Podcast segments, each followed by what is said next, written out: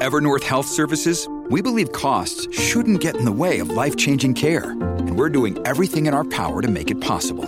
Behavioral health solutions that also keep your projections at their best? It's possible. Pharmacy benefits that benefit your bottom line? It's possible. Complex specialty care that cares about your ROI? It's possible. Because we're already doing it. All while saving businesses billions. That's Wonder made possible. Learn more at evernorth.com/wonder. We have broken off uh, and severed diplomatic ties really with that country. That doesn't mean we don't speak to them, but uh, for obvious reasons, uh, the relationship between ourselves and Iran has been strained, uh, to say the least. Uh, of course, we are a dynamic, multicultural country. Uh, you only have to go to places like Richmond Hill, Ontario, to know how important the Iranian community is within Canada, and of course, pushing aside the divisions within the Canadian Iranian diaspora, you obviously uh, have that challenge, and we we've seen this challenge many times in the past, where uh, the federal government uh, has a consular service, but if there is no uh, embassy, uh, there is no staff, there is no way in which you can activate that in that uh, that group to help people in these kind of circumstances, then you really have to put your lot and cast your fate with other nations for whom you have a shared uh, you know, a responsibility with. It. So, in other words, in the case of our consular affairs in Iran, uh, we've delegated that, or at least asked other country, uh, in this case Italy, to do the work for us. Uh, that doesn't mean that we can't get involved at some point down the road, but we just don't have uh, the ready, rapid response consular team that's, that can uh, go into action and to provide answers for loved ones, and at the same time uh, prod the government uh, to get to the bottom of what happened. Yeah. Obviously, that in of itself is deeply disturbing, and uh, my my years of experience in foreign affairs tells me that uh, that we haven't seen the end of the story, certainly by a long shot. No, not by a long shot. Uh, you know, and I, I, I look back to the Air India tragedy where you've got all those families, and, and a lot of them in, in the GTA uh, have spent decades having to live this nightmare. Uh, you know, their tragedy was a world away, and then getting embroiled in all this politics and geopolitics and terror and all the rest of it, and still never getting justice or answers. And so you look at a situation like this, many of them would have been dual citizens. Uh, does Iran even is there a possibility that they could play politics with this and not allow these bodies to go, keep them on Iranian soil? I wouldn't think they would go that far, uh, considering uh, uh, that what we're doing here and what is being widely perceived right now is simply a humanitarian effort. I think uh, it speaks to a much higher you know, sense of humanity for pretty much everyone.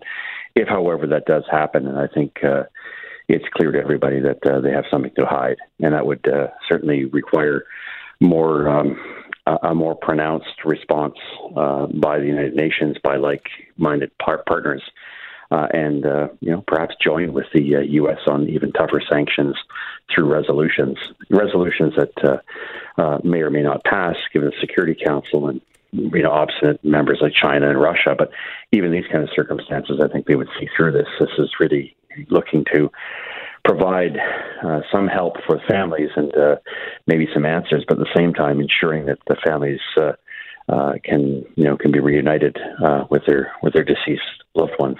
I mean, because it's difficult at the best of times, Dan. I mean, we're we're talking hours after some kind of military action by Iran, just days after uh, the United States takes a, one of their top military terrorists. Uh, you know, this is an incredibly uh, complicated geopolitical time.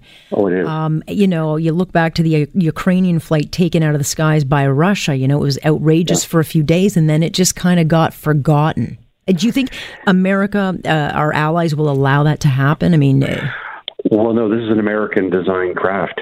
Um, so whether Iran likes it or not, unless it wants to deal with less and less spare parts, which is always a, a possibility. And I should say, um, not not we don't know what brought this down, but the point is, we, we we're talking about a country that won't even give us the black boxes to find out. Well, we do need to know what's happened there because that tells us whether there's a mm. structural problem with that plane, and I think it's in Iran's interest to do that. But rather than you know worrying about what Iran thinks, I mean, it's it's pretty clear the U.S. Uh, uh, and certainly in terms of its own FAA has uh, you know authority and responsibility uh, to act to get to the bottom of this. And uh, it may very well be a situation where the Iranians allow, as the Russians did, uh, you know, in the time where they were responsible for taking down that plane, uh, uh, over uh, the jet over uh, over Ukraine, the occupied area that they had.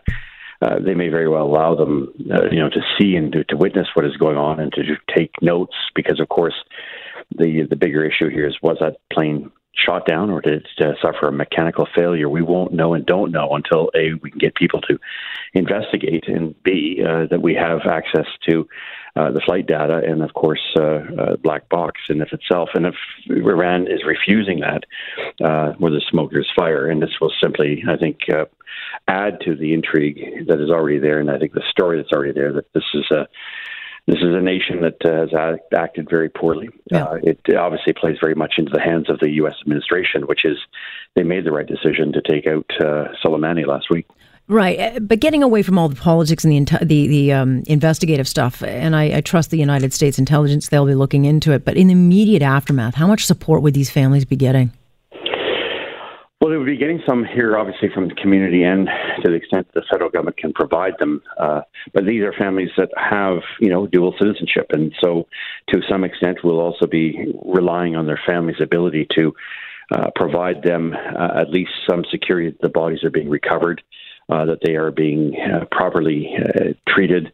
Um, that's probably what the best you can expect, especially for uh, loved ones here in Canada who may not be able to travel there for a whole variety of reasons, uh, uh, not wanting to get back into the area of politics. Mm-hmm. mm-hmm. Uh, some may not be able to see their loved ones. Uh, this is really a mess, and it really does create a circumstance where if everyone isn't seeing this for what it is, a, a significant, deep tragedy, uh, then uh, you know uh, not everybody's on, on the same plane as this uh, uh, with respect to Iran. Then I think it, it, it really does require a much deeper and probing understanding of what Iran has done. And I, you know, I don't uh, for a moment hesitate to know that the technology is there, was there. Uh, it was just a response to their defense system that may have gone awry, expecting retaliation for the missiles that they sent yesterday. I don't know.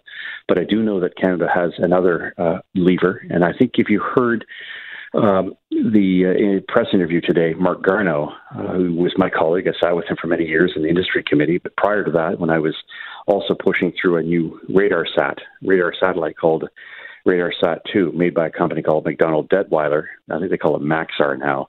Um, we have the capability of knowing exactly what happened in that circumstance, or at least whoever had command or control of that satellite at that time.